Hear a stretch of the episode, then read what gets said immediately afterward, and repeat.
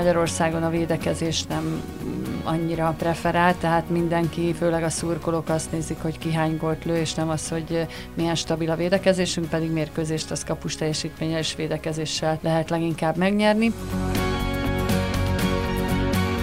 Ez itt a 24.hu 5 karikás szemek című podcastja, amelyben az olimpia napi eseményeit beszéljük át újságíróként, szurkolóként. És persze azt is, mi vár ránk a játékok következő napján. A műsor házigazdája hol Bruckner Gábor, hol Nagy József. Nagy József vasárnapottól tartó hosszú menetelése után most Bruckner Gábor köszönti a hallgatókat. Hát túl vagyunk az olimpia hatodik hivatalos versenynapján, és először csak slágvortokban, hogy mi is történt magyar idő szerint ma hajnalóta. Az uszadában újabb döntőket rendeztek, és a 200 méter női pillangó után voltak tapsra is, meg egy kis szomorkodásra is, tekintve, hogy a számvilág és Európa bajnoka Kapás Boglárka a negyedik helyen ért célba. A férfiak király számában 100 méter gyorsan német Nándor élete első olimpiáján 8 lett, a 4x200-as női gyorsváltó pedig hetedikként ért be. A középdöntőkben Telegdi Ádám a negyedik legjobb idővel jutott a 8-ba, 200 háton, és számomra legalábbis a nap csúcspontjaként a pályafutása utolsó versenyén szereplő Cselászló kitolta a karrierjét egy további nappal, mert hogy a nyolcadik idővel kvalifikálta magát a holnapi döntőbe 200 vegyesen. Az előfutamokban 200 méteren aranyérmes Milák Kristóf ismét érdekelt volt ezúttal a fele akkoratában 100 méter pillangón, és második idővel lett középdöntős, 23 századdal elmaradva az amerikai Caleb Dressel mögött.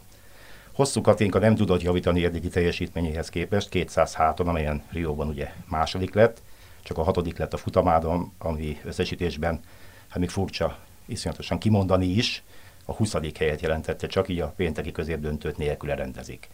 Ugyanebben a számban Burján Katalin a 8. idővel továbbment, nem lesz ott viszont a 800 gyors döntőjében Késely aki ma a 13. időt ért el. Szintén lemaradt a döntőről a 4 százas mix vegyes váltó, amely a mezőny 15. idejével búcsúzott. A további sportágban a férfi pólósok 23 egyre kiütötték Dél-Afrikát, a női törcsapat hetedik lett, soraiban a hetedik olimpiáján szereplő Mohamed Aidával, evezésben Pétervári Molnár Rendegúz férfi egypárban ötödik helyen végzett az elődöntőben, így pénteken majd a B döntőben lesz hivatalos. A Cselgáncsadok 100 kilós mezőnyében a 16 között búcsúzott Szilanics Miklós, favorit Vitorlázonk a harmadik helyről várja a folytatás Findingiben, ő ugye Beret Zsombor, tornában Kovács Zsófia nem jutott a legjobbak közé az egyéni összetett döntőjében, és hát a női kézilabda válogatott a franciáktól és a braziloktól elszenvedett vereség után az orosz csapat ellen lépett pályára, és 22-17-es félidő után simán 38-31-re aradt alul, az csak egy pontot szerző, amúgy címvédő orosz együttes ellen. Hát kezdjük is a végén a kézislányok újabb fiaskójával, viszont a történtekhez képest jó hír, hogy itt van most velünk a stúdióban a korábbi 245-szörös válogatott olimpiai ezüst és bronzérmes, világbajnoki második, Európa bajnoki arany és ezüstérmes kézilabdázó, az FTC Kézilabda Akadémia sportigazgatója Kökény Beatrix, és itt van Kálnoki Kis Attila 24 pontú főmunkatársa is, aki nem egészen mellékesen ötszörös világbajnok öttusázó, úgyhogy minden esély megvan arra, hogy szakmailag messze menően alátámasztott gondolatokat kapunk most arra vonatkozóan, hogy mi történik a mieinkkel a kézilabda csarnokban. Be a jól tudom, a Fradiban, kézis társaságban nézted a meccset, úgy jöttél ide a stúdióba. Hát ti hogy láttátok ott együtt? Mi történt, mi történik a csapattal? Igen, hát együtt többen néztük a mérkőzést, próbáltuk megfejteni, illetve próbáljuk megfejteni az okokat, hogy, hogy mik lehetnek. Az igazsághoz hozzátartozik, hogy ugye selejtezőn keresztül jutott be a, a magyar válogatott, több válogatott is így jutott be, aránylag egy könnyebb selejtező csoportból, ugye a szerbek voltak, akiket meg kellett verni, ezt a feladatot hál' Istennek tavasszal teljesítették a lányok. Ez már önmagában egy olyan ö, dolog volt, aminek örülni kell, mert három éve nem volt olimpián női kézilabda válogatott, tehát ez, ez egy pozitív volt. Sajnos a, a sorsolás nem kedvezett, amikor hat nagyon erős válogatottat sorsoltak egy csoportba, tehát a másik csoport picit könnyebb, ott azért vannak verhető ellenfelek, ebbe a csoportba, ebbe a csoportba nagyon, persze itt is van verhető ellenfelek, de most eddig nekünk ez nem sikerült, és a játékképe alapján nem nagyon látok esélyt, hogy, hogy sikerül, főleg azért a, a, a sérülések is most már nem kerülik el a csapatot, tehát most jelenleg két irányítót vesztettünk el a mérkőzéseken, úgyhogy a fiatal Vámos... Mondjuk elő Kovacsics Anikot Igen, igen, Kovacsics Anikot, igen, és már pedig Szucsánszki Zitát, úgyhogy Vámos Petra maga 20 évével kezdő irányítónak fog előlépni. Hát több minden oka, oka van, én legfőképpen úgy érzem, hogy a védekezés, Gábor is ezt hangsúlyozta, ez egy nagyon... Ele Gábor kapitány. Igen, igen, igen. Ele Gábor kapitány ezt hangsúlyozta, hogy a védekezésünk nem olyan. Biztos, hogy ennél azért jobban tudunk védekezni, de alapvetően azért az is hozzátartozik a, az igazsághoz, hogy, hogy Magyarországon a védekezés nem annyira preferál, tehát mindenki, főleg a szurkolók azt nézik, hogy ki hány gólt lő, és nem az, hogy milyen stabil a védekezésünk, pedig mérkőzést az kapus teljesítménnyel és védekezéssel lehet leginkább megnyerni. Úgyhogy ezek, ezek ö, olyan dolgok, amiken, amiken majd szerintem változtatni kell, ez nem most derült ki, tehát ez nem a tegnap, vagy a mai meccsen, meg a múltkori meccsen, ez egy, ez egy hosszú évek ö, problémája, hogy, hogy a védekezésre nem annyira tesznek bele se a játékosok, gondolom, és az edzők mindig annyit, hogy, hogy, hogy ez, ez tökéletes legyen, és ez nem felnőtt korba ö, datálódik, hanem már gyerekkorba, tehát az alapokat gyerekkorban kell megtanítani, de ugye a védekezést egy picit úgy mindenki átugorja, és mindenki az egyéni képzésen az mindig csak támadásról szól. Erről még akkor beszélünk részletesebben. Attila, te hogy látod, te pedig ügyeletben voltál az újságnál, kicsit ö, fáradt is a tekinteted, laposakat pislogsz. Ezzel szoktunk Jóskával, hogy öt karikás szemünk van, igen, mint a műsor címe, nem véletlenül.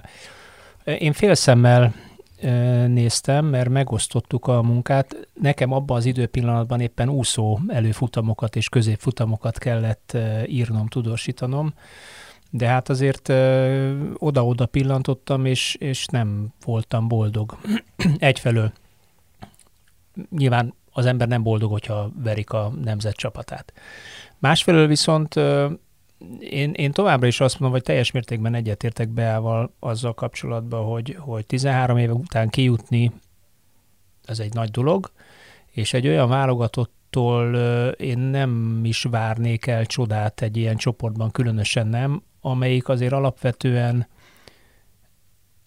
ma már azt kell mondjam, hogy inkább fiatalokra épít, még hogyha ezek a fiatalok, ugye azt is még a junior világbajnokok voltak, mit tudom én, de azért egy felnőtt mezőnybe bele kell tudni érni, az évek kérdése egyrészt, másrészt pedig egy olimpia az mindig más, ezt be egészen biztos, hogy meg tudja nekem erősíteni.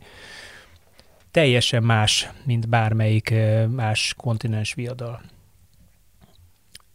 Az embert jobban megnyomja, a rutintalant jobban megnyomja, és én pont tegnap voltam egy ilyen kézilabdás beszélgetésen, ahol, ahol azt mondtam, hogy, hogy nyugodjon, ők is el voltak keserű, és mondtam, nyugodjatok meg gyerekek, négy év múlva sokkal jobb lesz a csapat. Lásd, idén is volt egy junior világbajnok garnitúra, belőlük is kijön majd egy-két olyan játékos, aki, ja nem négy, bocsánat, három év múlva korrigálom magam, akik három év múlva talán már érettebbek lesznek, akkor már lesz egy olyan gerinc, akiknek az már második olimpiájuk lesz, reméljük oda is kijuttok, és akkor biztos, hogy jobb eredményt fogtok elérni. Hát ugye az utánpotlás nevelésünkre nem lehet sok az különösen női vonalon, hogy az utóbbi években az is De most panaszkodott a Bea. Hát ami az eredményeket illeti, tehát ugye minden létező címet a magyar női utánpótlás válogatottak nyernek évek óta. Junior világbajnokság, ifjúsági világversenyek, idén is már nyertünk egyet. Miért nem látszik ez a felnőttek teljesítményén? Még nem. Én, én is azt gondolom, hogy azért, tehát eddig is ott voltunk a világ élmezőnyébe az utánpótlás viadalokon, de most azért nyerünk folyamatosan, tehát szerintem az is más, hogy, hogy ott lenni, de és más is nyerni. Tehát én is azt látom, hogy azért nagyon sok tehetség van. Azt viszont ne felejtsük el, hogy ott is a mi átlag magasságunk az nem extra, tehát nagyon sok ügyes pici emberkénk van. A, itt legjobb példa ugye a Vámos Petra, aki szerintem ezen az olimpián azért extrán teljesít ahhoz képest, hogy újonc első olimpia és fiatal, tehát én én az ő teljesítményével meg vagyok elégedve, és, és azt gondolom, hogy, hogy az ő játék stílusa ez olyan, hogy, hogy ő nem nézi, hogy most olimpián van, vagy itt van, vagy ott van, hanem, hanem ez benne van, nem csak benne, hanem egy csomó hasonló kortársába is, hogy, hogy nem, nem tojnak be attól mondjuk, hogy ma az oroszokkal kiki meccset kellett játszani, ő ment csinálta a dolgát, persze hibázott, hát az mindenki hibázik. Úgyhogy én látok azért tehetségeket, Ö, azt, ö, azt azért hozzáteszem, hogy, hogy balkezes átlövőben nagyon-nagyon rosszul állunk, tehát ö, olyan 2000 hatos, hetes mezőnyig ismerem, ott talán még lehet, hogy vannak, de hát azok még ugye nagyon kicsik, de, de ismerem ugye a két, ebbe, a, ebbe a mostani junior Európa bajnok csapatba is nem volt balkezes átlövőnk, igaz, hogy, hogy egy potenciális balkezes átlövő pont sérült volt, a Kürti Laura, tehát ő lehet az, aki mondjuk jövőre a világbajnokságon erősítheti ezt a csapatot, de a 2004-es korosztályban is nagyon, nagyon kevés van, és, és inkább sok ügyes, jobbkezes játékos, tehát azért, azért itt még van fejlődni való, és a másik pedig a magas belső emberek, és a magas beállók, akik szintén nincsenek túlsúlyba a, az utánpótlásba, de, de pontosan rá kell, rájuk kell helyezni a hangsúlyt, mert ugye egy pici ügyeset mindenre sokkal könnyebb megtanulni, megtanítani, mint egy nagy magasat, úgyhogy valahogy, valahogy ezt mindig az edzőknek úgy a, a fejébe kell vésni, hogy igen, velük több munka van, viszont nagyobb bennük a potenciál. Az előbb megkérdeztem, hogy miért nem látszik ez a, a, a sok utánpotlás siker a felnőtt válogatottunak, az Attila kijavított, vagy ö, ö, kiegészített, hogy még nem látszik. Ettől függetlenül, persze nem, Én optimista időt, vagyok. Ettől függetlenül látsz olyan hibát, amit elkövetnek a szakemberek, akár az egész koncepcióban, ami arra utal, hogy mi valamit nem jól csinálunk az utánpótláskorból a felnőtt korba történő sikeres átmenet érdekében?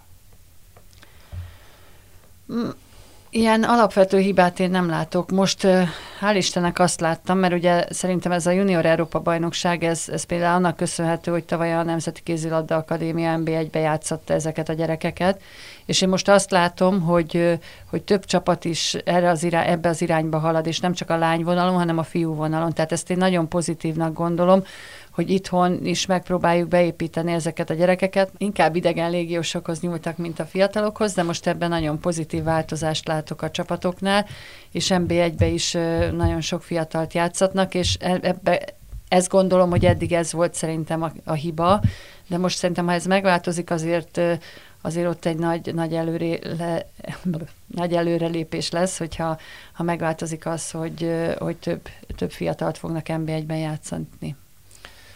Elsősorban a védekezés hiányosságait emelte ki Kökén Beatrix, és Ele Gábor szövetségkapitány is hát tulajdonképpen erre fogta ezt a teljesítményt, és nem csak ezt, a brazilok enni vereséget is. Attila, te hogy láttad, van esetleg más valami is, amiben javítani kell, kellene? Én például az feltétlenül észrevettem, hogy rengeteg az eladott labdánk. Fegyelmezetlenségre foghatjuk ezt, vagy, hát, vagy koncentráció. koncentráció hiányra, igen. Nézd, én nem vagyok a kézilabda felkent szakértője, tehát én nem mennék bele olyan ö, mély elemzésbe, hogy hogy támadás variációkban mit rontottunk el, meg mit nem. Amit hivatásos szurkolók. Igen, de, de én inkább általános dolgot mondanék, vagy tapasztalatot.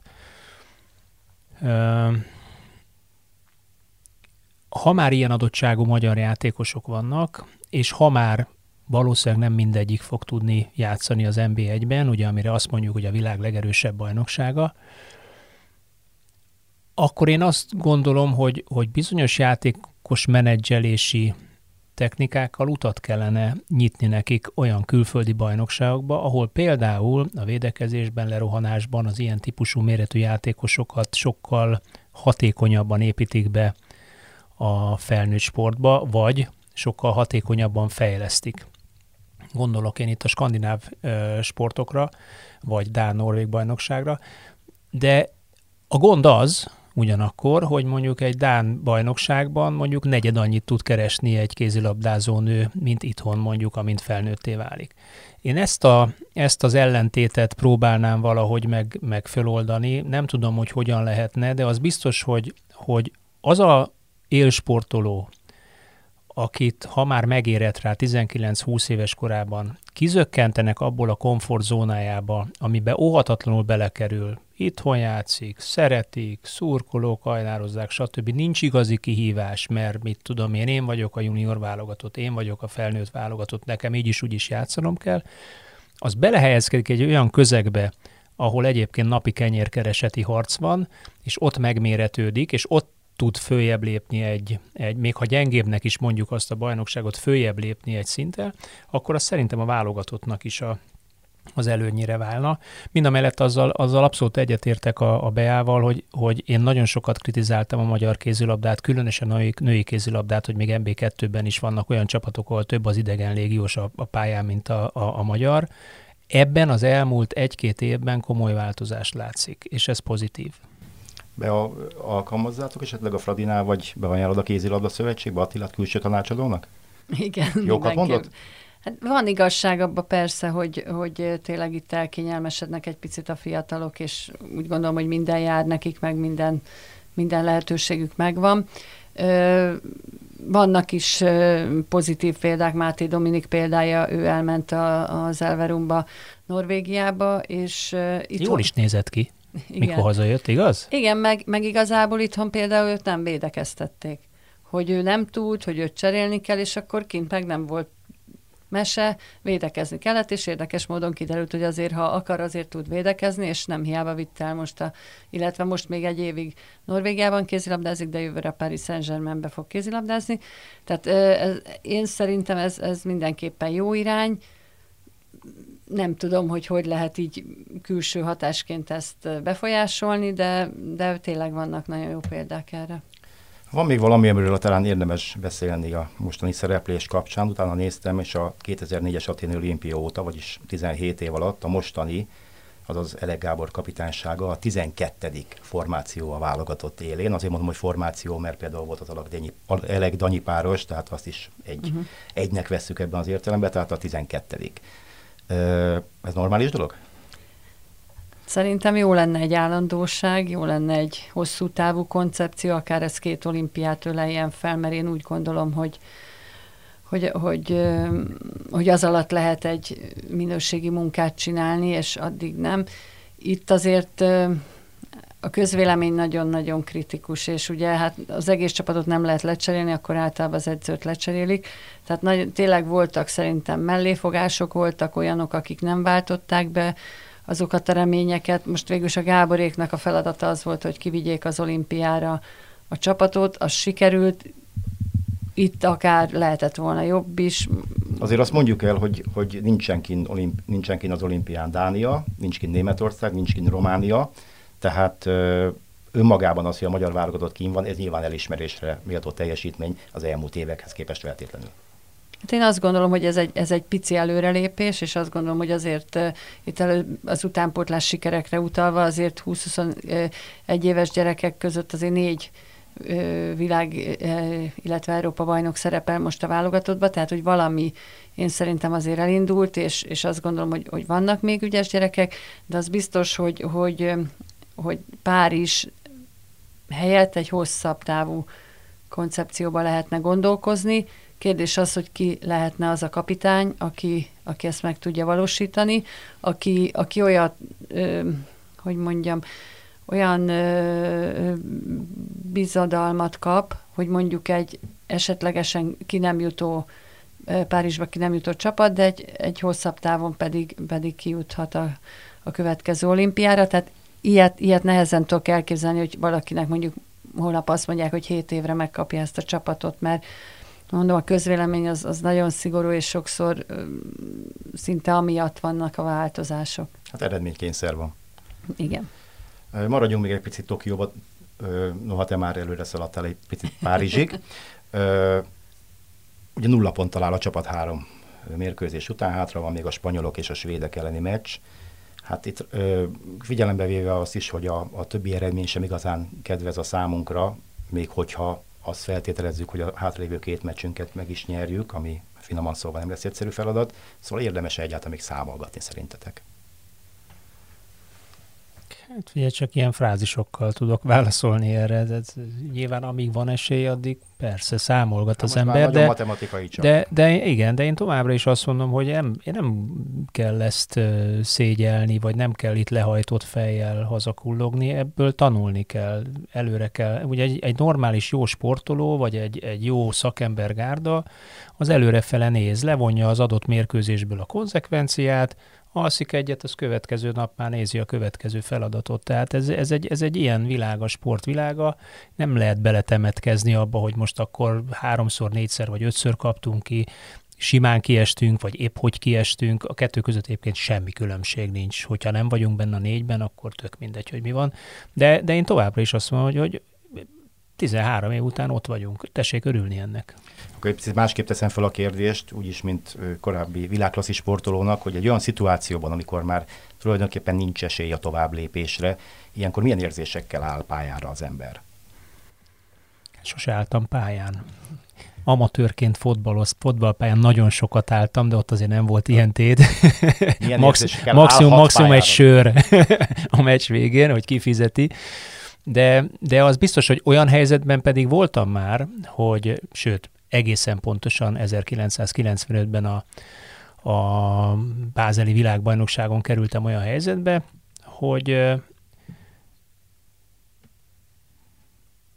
hogy úgy jutottunk be a döntőbe mind a hárman,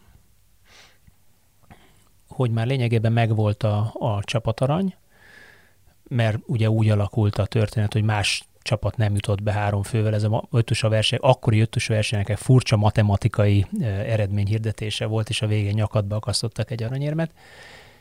De, de egyébként én meg elszálltam a lovaglásban, nulla pontot lovagoltam, tehát teljességgel, tét nélkül átsorogtam ott ugye a, a, a métán, vívtam, stb. És, és én ugye kicsikét fölszabadultan is versenyeztem, sőt a végén még a Hanzéli kollégát be is húztam a második helyére a dobogóra, mert ott szépen megvártam futás közben körpálya volt, és aztán vezettem, mint klasszikusan ugye a nyúla a, a versenyzőt. Tehát csak arra akartam példát hozni, hogy bizonyos dolgokat tét nélkül még akár jobban is lehet gyakorolni. Tehát, hogyha most lekerül róluk a tét, akkor, akkor tudnak esetleg olyan dolgokat csinálni, hogy főszabadulnak egy kicsit, jobban megy a játék, lehet tét nélkül védekezést gyakorolni, vagy támadás variációkat gyakorolni, meg lehet most már nyugodni egy kicsikét, úgyhogy ebből még akár egy győzelem is kivet. Meglepetés győzelem maradjunk ennyibe. Hát meg egy olyan olimpiai szereplés feltételezem, bár én tényleg csak tudósítóként jártam olimpián, sportolóként sajnos nem önmagában is nyilván egy bizonyos pozitív feszültséget eredményezhet, akár milyen is a helyzet, tehát hogy most már tulajdonképpen csak, csak, csak nagyon a matematikában bízhatunk. Igen, tehát a három mérkőzésen azért nagyon látszott ez, hogy ezt olimpiának hívják ezt a versenyt, és, és ugye jó magam is megtapasztaltam ezt, hogy tényleg teljesen más, hiába Én hallottam sok sportolót, meg olvastam, hogy persze, hogy, hogy nem kell arra gondolni, hogy olimpia, de azt nagyon nehéz szerintem kiszűrni. Tehát, tehát láttam azért a feszültség, hogy nagyobb, hogy, hogy jobb, pedig, pedig persze, hát mondja az ember, én is mondtam, hogy hát higgyétek el, hogy nagyon más, de mégse lehet ezt elmesélni, tehát ezt meg kell élni, és láttam ezt a, ezt a pici feszültséget az első meccs óta a lányokon. Én azt gondolom, hogy, hogy az, az lenne jó, ha tényleg két jó meccset játszanánk még, és akár amit Attila mondott, hogy gyakorolnánk, hogy felszabadultak lennénk, és, és akkor tényleg egyébként a, a tét nélküliség az, az kihozhat jó eredményt. Hát túl sok minden nem történt ma az olimpián, amit különösképpen ünnepelnünk kellene, de a legszebb eredményt Kapás Bogi ért el az uszodában, ugye negyedik helyet 200 méter pillangón, Bogiról ugye tudni kell, hogy ő a szám világbajnoka és Európa bajnoka. Ha most viszont jött egy, egy kínai hölgy, egy Yufei Zhang nevű lány, aki, aki új olimpiai csúcsal győzött, és hát mondhatom, hogy nagyon-nagyon simán utcahosszal, valamint Bogit megelőzte most két amerikai is. Ti hogy láttátok ezt a teljesményt? Bogi ö, ö, nem tűnt különösebben elégedettnek. Tulajdonképpen az a furcsa helyzet állt elő, hogy az idejével még úgy, ahogy, de most a helyezéssel nem. A VB-n, amikor megnyert, akkor pont fordítva volt. Igen. Ugye az, azon az emlékezetes VB-n szintén két amerikai végzett mögötte, azoknak az amerikaiaknak azért az egyén legjobbja akkor is 2-0-6-on belüli idő volt, tehát tulajdonképpen a papírforma akkor is az diktálta volna, hogy Bogi harmadik legyen, de az egy olyan verseny volt, ami kicsit szelesebb volt, kicsit hullámosabb volt, Bogi nagyon jól ott beosont a szélen, és megverte mind a kettőt, lehajrázta, ahogy ő szokta, ugye az utolsó 50-20-25 méteren nagyon jól ment. A Bogé szerintem azért volt elkeseredett, vagy legalábbis ezt is nyilatkozta, hogy ő magától pontosan tudta, hogy ahhoz, hogy ő itt, itt érmet nyerjen, 2.06-on belül kell úszon, és ő erre is készült, hogy 2.06-on belül úszik. Az úszókról azt kell tudni, hogy ők, ők mint, a, mint a mint a legpontosabb stopperóra fejben úgy tudják diktálni a saját tempójukat. Szinte másodpercre pontosan tudják, hogy milyen tempót diktálnak. Ugye nyilván ez a sok-sok edzés, a sok-sok időre úszás, a sok-sok résztávos úszásnak az eredményeként alakul ki az emberben. És ő, ő valószínűleg azt érzett, hogy, hogy ami a csövön kifértő úgy ment, ellenben mikor fölnézett az órára, az hagyja, hogy azt látta, hogy negyedik, de azt látta, hogy 2.06-tal kezdődik az idő, és szerintem őt kicsikét ez, ez törte össze. Nem is az, hogy, hogy a saját magával szemben támasztott elvárásnak az idő elvárásnak nem felelt meg, mert az úszók többsége úgy vagy, én tudom, hogy ezt tudom úszni, aztán megnézzük, hogy az mire elegendő. Milák Kristófnál is tudtuk, hogy ő mit tud úszni, és azt mindenki azt mondta, hogy hát ez, ez nagyon magasan arra elegendő, hogy olimpiai bajnok legyen. Tehát ha nincs fölindulás, nem sérül meg, nem fullad bele a vízbe, még a sapkája is elszakadhatott, stb. Az se hátráltatta, így is úgyis olimpiai bajnok lett. Bogival kapcsolatban ugye van egy érdekes adalék, hogy a vőlegénye, ha mindenik az jövőre lesz esküvő Ádám, aki, aki viszont egy negyedik idővel szemben Bogival nagyon is elégedett volt, mert 206-on ugye a, a, a középdöntőben érte a negyedik időt, és így került be a holnapi döntőbe. Azt hiszem, hogy ez fantasztikus. Hát be a, a valamiféle párhuzamot vélek fölfedezni a kapás Telegdi kettős és a Kökény Beatrix Imre Géza kettős között. Ugye biztos sok sportkedvelő tudja, hogy Kökény Beatrix férje Imre Géza párból tör egyéni olimpiai ezüstérmesünk. Szóval ilyenkor mi a helyzet, akár magán egy világversenyen, akár csak ö, esetleg otthon, ö, hogyan segíti egymást, segíti, és tudja valamilyen módon segíteni egymást egy, egy páros? És főleg akkor szerinted, bár nem tudom, hogy ti, ti voltatok így együtt? Nem, pont nem voltunk. Pont nem voltatok. Egy, egy, uh-huh. Hát illetve Atlantában, de akkor még nem voltunk Akkor csak pár. mit gondolsz, ha lettetek volna? Szóval hogyan tudja segíteni egy olimpián egymást egy ilyen páros? Ráadásul ők ugye egy sportágat is űznek. Ugye most a Boginak már az a feladata, hogy segítse az Ádámot, mivel ő már a versenyének vége. De biztos, hogy ugye azt gondolom, hogy azért az Ádámnak is ez egy szenzáció, hogy ilyen jól úszott, és még szerintem soha ilyen ilyen jól nem úszott, úgyhogy, úgyhogy benne van, hogy most esetleg ő Mondjuk úgy egy... ekkora tűz közelében még nem járt. Igen, igen, igen, igen. És hogy, hogy bízunk benne, hogy ez őt majd nem teherként éli meg holnap, és akkor ki tudja megint a legjobbját adni. Úgyhogy biztos, hogy, hogy tudják segíteni, és biztos tud neki a Bogi a tapasztalataiból ugye erőt meríteni, és hogy, hogy, hogy mit meg hogy csináljon, de lehet, hogy aztán pont úgy vannak, hogy, hogy mindegyik tudja, hogy mit kell, és akkor hogy nem, nem, nem igazán tudom elképzelni, hogy, hogy mi lehet a szituáció, de, de biztos egy-két biztató szóval ö, ö, tudja az Ádámot segíteni. Visszatérve a Bogira, nagyon sajnálom, hogy negyedik lett, mert egy nagyon szimpatikus, kedves sportoló, és hát ö, szerintem a legrosszabb helyezés az a negyedik helyezés, mert az már az még nem érem. Tehát úgy, úgy ö, amikor a Géz ugye második lett Rióba, és másnap találkozott a párbajtör társa Steffennel, aki negyedik lett, akkor egyből átértékelte a második helyét, hogy milyen jó, hogy második és nem negyedik, tehát hogy, hogy minden viszonyítás kérdése. Úgyhogy, úgyhogy a negyedik hely az, az, az nagyon rossz lehet.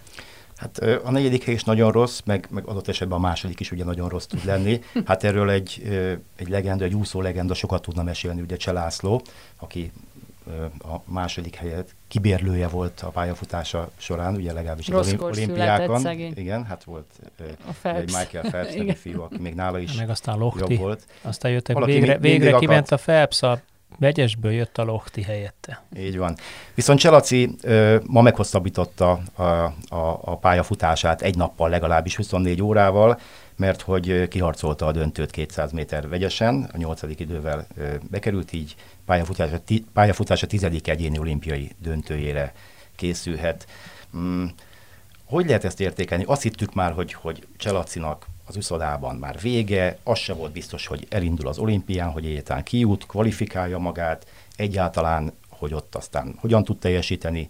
Ha tippelni kellett volna, akkor, akkor azt gondolom a legtöbben azt mondjuk, hogy hát, hát Laci inkább nem jut döntőbe, mint döntőbe jut. És hát végül is másképp alakult. Ez is gondolom, hogy csak a sportemeri nagyságát jelezheti.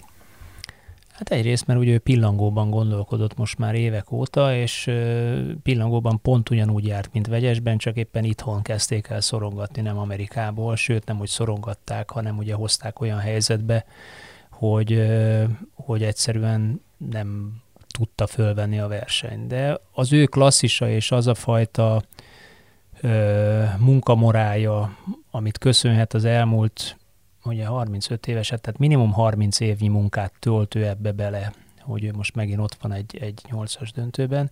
Ez pontosan feljogosította arra, hogy vissza tudja nyúlni a, a régi kedvencéhez, ha nem is a hosszabb távhoz, hanem a rövid távú vegyes úszáshoz, amelyben pedig hát megint azt bizonyította be, hogy ő, ő világklasszis, akárhonnan is nézzük világklasszis. Azt nem tudom, hogy tudjátok-e, hogy ő ezt úgy úszta ezt a 200 vegyes döntőt, vagy úgy került be a döntőbe, hogy mondjuk neki azért a térde annyira nem egészséges. Mondjuk melúszásnál az, hogyha valakinek nem egészséges a térde, és folyamatos fájdalom van, az mondjuk nem előny, sőt, kifejezetten hátrány. És, és ennek ellenére ott van. Amit, amit én nem, nem, nem is találom a jelzőket, hogy ez mekkora dolog, de tényleg egészen káprázatos.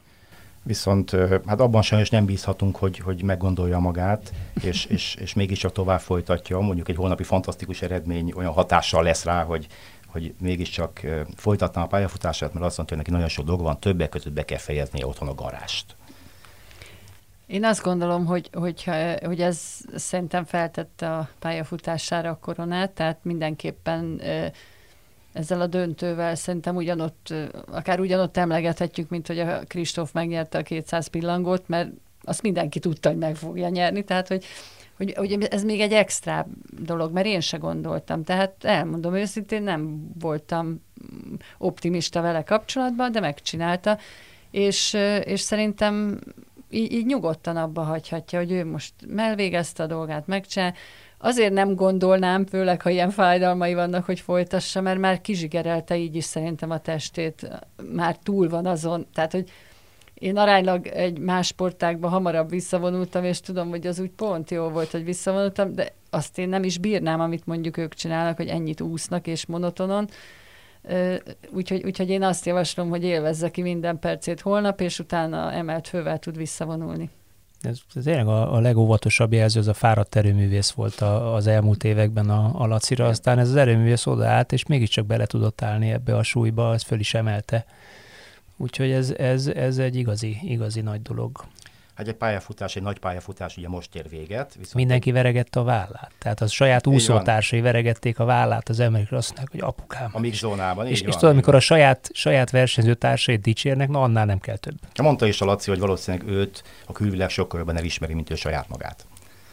No, hát egy nagy legenda pályafutása a végéhez közeledik már csak egész pici van belőle hátra, viszont egy remélhetőleg majd a nagy legendával váló fiatal sportember pályafutása meg most látszik kezdődni, német Nándorra gondolok, aki 100 méter gyorsan, ugye az úgynevezett királyszámban, ez olyan, mint 100 gyors, ugye a úszásban, mint atlétikában a 100 sík, 64 óta az első magyar volt, aki olimpiai döntőbe jutott, nyolcadik lett, nem előzött meg senkit, de azt gondolom, hogy fantasztikus az eredmény, és, és ha valamit ö, igazán értékelnünk kell, akkor az, hogy egy ilyen fiatalember élete első olimpiáján egy fantasztikus mezőnyben, a legnépesebb mezőnyben döntőbe tud jutni, és ott is kiváló időt úszik.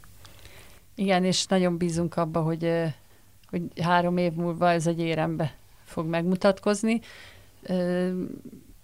Én is mindig azt mondom, hogy más úszni vegyest, mert azt viszonylag kevesebben úsznak, más úszni bármit, de hogy, hogy a gyors, a száz gyors, arra mindenki éles, és minden nemzetből több olyan úszó van, aki extra, tehát főleg gondolok itt azért az amerikaiakra, akik, akik közül lehet, hogy három is ott lenne, hogyha nem lenne az a szabály, hogy nem lehet annyi. Tehát ez, ez nagyon biztató, hogy van egy, van egy ilyen sprinterünk, illetve hát nem csak egy, mert azért a váltó is ott megmutatta, hogy, hogy azért több jó jó úszónk van, akik, és gyorsban azért nem voltunk elkényeztetve, az, hát igen, egy jó pár ideje. Hát annak idején még Zubor Attila volt, aki először 50 másodpercen belül úszott, ha jól emlékszem, nagy versenyen, vagy hivatalos országos csúcsként. Ehhez képest ugye ez a 47-essel kezdődő idő, ez, ez egészen káprázatos. De hát azt, azt kell tudni, hogy, hogy persze én is optimista vagyok a Nándival kapcsolatban, rendkívül tehetséges fiú, Plagányi Zsolt tanítványa. Cselaszlóval együtt, tehát Szintén, egy edzőnél vannak. Igen, igen, egy edzőnél vannak. Csak hát ugye pont ez az a mezőny, amelyik aztán a legszélesebb a világon. Tehát itt annyi vetétárs van, hogy az elképesztő, és század másodpercek döntenek, tehát lényegében ugye, mint annak idején szegény Gütler karcsinál mondták azt, hogy figyelj, ha meghagyod, hogy hagyod, hogy megnőjön a körmöd, és nagyobb lenne mondjuk két milliméter, akkor te lennél most az olimpiai bajnok, nem pedig a másik. Hát körülbelül ilyen múlnak, ugye benyúláson, körömhosszon, mit tudom én, tehát olyan apróságokon múlik egy-egy ilyen száz gyorsas verseny az elképesztő. Csak azt látja az ember, hogy 8 kolosszus, hát szép magas gyerekek általában a százas úszók elképesztően csapkodja a vizet, forra víz körülöttük, az valaki egyszer csak becsap, és kiderül, hogy két fej-fej mellett haladnak. Lényegében atlétikában, mint a minden verseny célfotó döntenek, körülbelül olyan a, a száz. Nagyon ritka az, amikor van egy-egy olyan korszakos zseni, Uh, hú, hogy hívták azt az oroszt, akartam mondani Popov, hirtelen. Popov, Alexander Popov. Popov uh, aki, aki hát tényleg féltesthosszal volt képes megnyerni a, a száz gyorsot. Nehéz, nehéz dolga lesz, de, de megvan hozzá a tehetsége és a képessége, sok munkát kell még beletenni. Remélhetően mindez német Nándor pályafutásában olimpiai érmekben, remélhetően aranyéremben, vagy aranyérmekben is megmutatkozik, majd bízunk benne. Hát hosszú Katinka viszont mintha túl lenne pályafutás az enikén, hogy finoman fogalmazzak. Ugye, tehát ma említettem már 200 háton a 20. időt ért el az előfutamban, és hát az eddigi teljesítménye is hát tulajdonképpen összehasonlíthatatlan volt a korábbiakhoz képest. Ne is erről beszéljünk most, hogyha egyetértetek, mert erről már sok szó esett, hogy miért lehet ez keveset versenyzett, edzőváltások, pandémia, Isten tudja még micsoda. Viszont az, ami a közösségi médiában zajlik vele kapcsolatban, az ami egészen elképesztő. Most tényleg csak egy egészen extrém dolgot említek, hogy Alekosz, ez a celeb, én nem sokat is, az Alekosz kijelentett, hogy a tekkel kéne elvitetni őt. Mit szóltak ez, ez, ez a, hát az, az, csak mondom, minősítetetlen kommentárhoz? A közösségi média az, az előhozta a nagyok, nagyot mondó embereknek a, a, a típu, embertípusát, és, és egész egyszerűen ezek itt élvezkednek ezzel a lehetőséggel. Kicsit olyan, mint, mint hát nem is, nem is, nem is mondom, mert az, az nem tűrné valószínűleg itt a, a, a nyilvánosságot, de egész egyszerűen számomra fölháborító, hogy olyan emberek, mint például Alekosz, hogy nyugodtan tudom mondani, tehát testemelésből fel van mentve az ember konkrétan. Tehát ilyen emberek véleményt formálnak egy háromszoros olimpiai bajnokról, és ilyeneket mondanak róla, azt én kérem ki magamnak. Azzal együtt is, hogy az, az ténykérdés, hogy Katinka az utóbbi években, időben meglehetősen megosztó figurává vált. Természetesen nem az eredményei miatt. Kétségtelen tény, de én azt mondom, hogy nincs olyan ember a Földön, akinek ne lennének negatív tulajdonságai.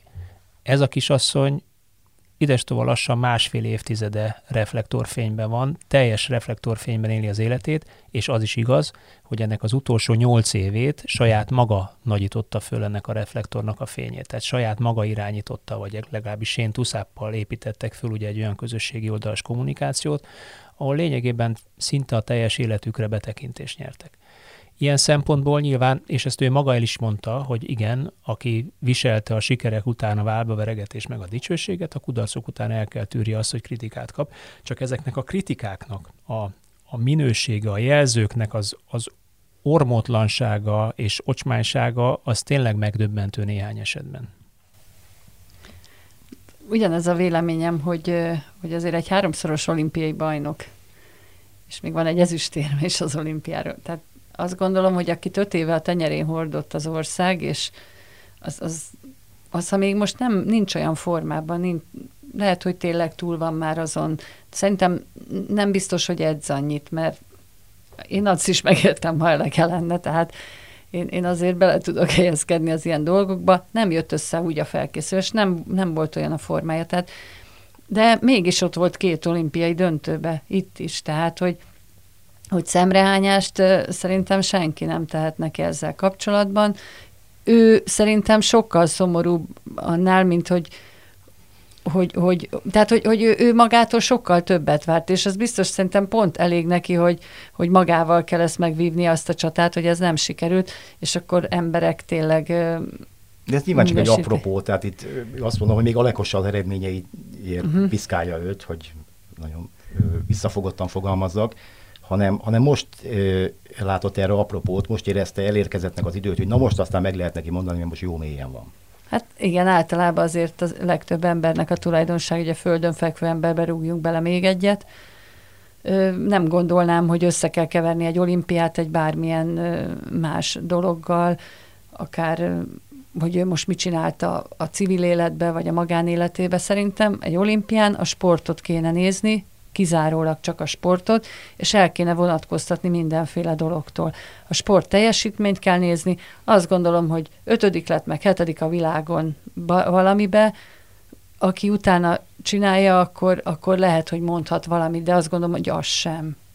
Ez is egy érdekes dolog, egyébként van egy ötödik, meg egy hetedik helyem. Tehát miközben Cselacit ugye piedesztára emeljük, hogy döntőbe jutott 200 vegyesen, azért a Katinka csak úszott egy ötödik helyet, meg egy hetedik helyet egyfelől. Másfelől én, én tényleg tulajdonképpen 2012 óta követem Katinka pályafutását, mint újságíró, elég, elég ö, sokszor, és elég ö, konkrét okok miatt kritizáltam, elsősorban szakmai okok miatt. Én azt gondolom, hogy kritizálni lehet, sőt kell, sportban különösen. Kritika nélkül, kritikai észrevétel nélkül nincs előrelépés a sportban, ez, ez egészen biztos, tehát aki nem nézi meg, hogy, hogy mit miért csináltam, és mi a jó benne, és mi a rossz benne, ugye a rossz általában, vagy a negatív általában az a kritikát váltja ki, akkor az nem fog előrelépni. Ha ezek az emberek akkor kritizálták volna Katinkát, amikor mondjuk a, a uszodát megkapta ingyen, akkor azt mondom, hogy figyelj, ezen lehet vitatkozni, ez, egy, ez lehet egy vita alap. De hogyha azért kritizálják, mert hogy ő visszalépett, most pillanatnyilag ugye ez váltotta ki az igazi kritikaról, visszalépett Jakabos Zsuzsa ö, kárára kvázi, mondják ugye azok, hogy új, már megint másodjára csinálja meg, hát azok egyáltalán fogalmatlanok ebben a sportban. Ez nem így működik. Ez úgy működik, hogy van válogató verseny, aki ott egyébként előrébb végez, az indulhat. Egy maga Jakabos Zsuzsa férje, Petro Vivá mondta, hogy ne arra Zsuzsának semmi olyan is, nincs olyan formában, hogy 200 pillangón ő bárhogy is labdába rúgjon. Nem vett előtte, az égvilágon semmit nem vett el tőle, sőt, Jakabos Zsuzsa a négyszer százas váltóban hetedik helyet ért el. Mert nem biztos, hogyha 200-at leúszza, akkor itt most tudott volna úszni, lehet, hogy akkor Verrasztó Evelyn úszik, és akkor nincs meg neki a hetedik hely. Tehát egy, kettő. A, hosszú Katinka elmúlt évtizedének, vagy éveinek, és az elmúlt évének a teljesítménye okán kismillió magyar úszott pluszban. Olyan számokban, ahol ő megszerezte a kvótát, helyette be tudtak tenni más, mert ő lemondott ugyanakkor, meg mondjuk most éppen kilenc kvótája volt, négyet vállalt föl, ötről lemondott, annak az ötnek a helyén más úszott. Hát akkor meg miről beszélünk? Miért ostorozzuk? Tehát aki ostorozza ilyen dolgok miatt, az butaságot mond, Nyilván azért, mert nem látja mélységében a válogatási rendszert, nem látja kellő mélységében azt, hogy mi miért történik a magyar úszósportban, miért dönt úgy Sós Csaba, ahogy döntött szövetségkapitánya döntött. Hát osztoroztak itt mást is. A mai nap ö, ö, kapcsán muszáj erről még egy-két mondatot beszélni. Ugye a női tör csapat ö, hetedik helyen végzett, soraiban Mohamed Aidával, aki az utolsó egyiptomiak elleni elosztó mérkőzésre cserélt be a kapitány, ugye Aida 45 éves, és abból tört ki a balhé az olimpia előtt, hogy a csapattársai beadványjal fordultak a szövetséghez, hogy szerintük nem Aidának, hanem egy másik kolléganőnek lenne ott a helye az olimpián. Remélem, hogy nem nyúlok túlságosan mélyre a darásfészekben, amikor megkérdezem, hogy ugye Aida egy ö, ö, mérkőzésre szállt be az egyiptomiak elleni találkozóra csereként, hogy megérte ez az egész cirkusz szerintetek? Vagy ez se így működik? é, nem tudok, az, illetve hát gondolom, hogy az Ajdának az volt a célja, hogyha már ott lehet a hetedik olimpián, akkor ott legyen. Még te is versenyeztél vele együtt egy olimpián. Persze, 96-ban, meg 2000-ben is mind a két olimpián ugye ott volt, és ugye persze nagyon jó érzés, hogy mostantól Magyarországon hét olimpián Mohamed Ajda, és lehagyta Gerevi családát, úgyhogy ez biztos, hogy jó érzés. Ö, és gondolom, ő ezt így mérlegelte, és neki ez megérte. Én, én más típus vagyok, nekem nem biztos, de én nem tudok az ő fejével gondolkodni, meg nem is akarok. Ő úgy érezte, hogy benne van még ez az olimpia, és mondjuk nem is állt olyan helyen, hogy azt mondják, hogy tehát nem nyolcadik helyről rakták be őt, hanem a válogató elvek azok lehettek így is, úgy is, tehát aztán a végén már kibogozhatatlan volt, hogy igazából ő melyik szerint hol állt. Mind tehát, a kettő szerint jó helyen állt. Igen. Igen, csak szóval egy, egy picit úgy kicsit ismerve, de nem annyira belefolyva a, a történetbe, tehát hogy, hogy, hogy így megkerülhetetlen volt, hogy berakják, illetve a szövetség kapitány azt mondta, hogy ő így gondolja, és akkor ezt terjesztette föl. Viszont a csapattársak ugye úgy gondolták, hogy az menjen ki velük negyediknek, akikvel kiharcolták a, a kijutást. Ugye ez mindig úgy van, hogy nem biztos, hogy az utazik, aki a kijutást kiharcolja. Ugye más sportákban is előfordult, például ugye a, a mountain bike hogy aki kiharcolta, nem az utazott, és végül is egy nagyon jó helyen végzett az ifjú tehetség, és lehet, hogy következőleg ez már neki egy rutin lesz, és akkor még jobb lesz. De visszatérve erre, tehát, hogy, hogy erre van egy grémium, ami eldönti, hogy ki megy. Nálunk a szövetségkapitány döntötte el, hogy ki lesz a Atlantába a 16, Laci bácsi nagyon nehéz helyzetben volt, nagyon nagy botrány Laurence volt. László. Igen, Laurence László, igen. Nagyon nehéz helyzetben volt, nagy botrány volt a Melinda, a Szabó Melinda maradt ki, aki utána francia válogatott lett, Mocsai Lajos négy év múlva ugyanolyan nehéz helyzetben volt, Kisnerei Kamara Titon és Lővi Dora ment. Tehát, hogy, hogy ezek mindenhol nagyon nehezek. Mindenhol, hogy most melyik ujjamat harapjam meg, mi legyen, hogy legyen, mind a kettőben van szerintem igazság, és, és ajdára esett a választás. Én azért ennyire nem látom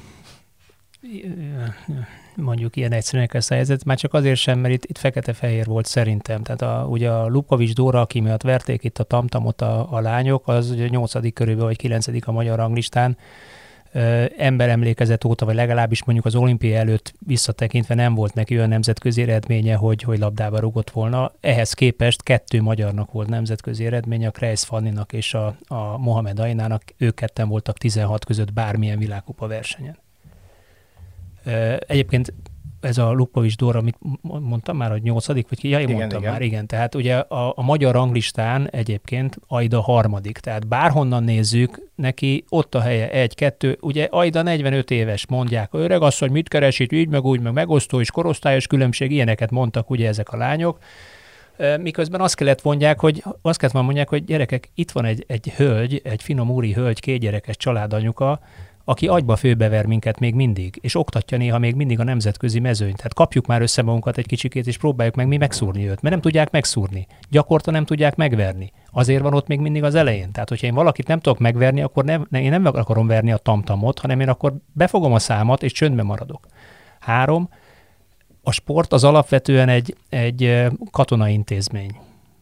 Vannak kapitányok, vannak edzők, és vannak beosztottak a versenyzők ott aztán a versenyző ne nagyon ugráljon, mert ha a kapitány azt mondja, hogy ez van, akkor azt kell csinálni. És ilyen szempontból én azt az embert, akit uh, itt szakágvezetőnek hívnak, azt én őszintén szólva nem igazán értem. Tehát ha én vagyok a szakákvezető, ez a balhé nem jön ki a nyilvánosságra, akkor ezt házon belül elintézem. És a szövetséget sem értem, mert ha valahol kellett volna, ezek után, a balhé után valahol indítani kellett volna Aidát, akkor az az egyéni és utána szépen lecserélem az első pillanatban az olaszok ellen, akiktől 99%-ra így is úgy is kivaptunk és ki is kaptak, és utána szépen végigvívja az a három ember, aki kézbe, kézbe kéz a kézben vitatkozott azon, hogy most akkor ők akarnak vinni Mohamed Aidával, vagy nem. Te mondtad az előbb, hogy a, a sport az egy katonai intézmény, tulajdonképpen vannak előjárók, meg a beosztottak, hát a szövetség maga az előjáró, így döntöttek, úgyhogy legyen ez most a végszó.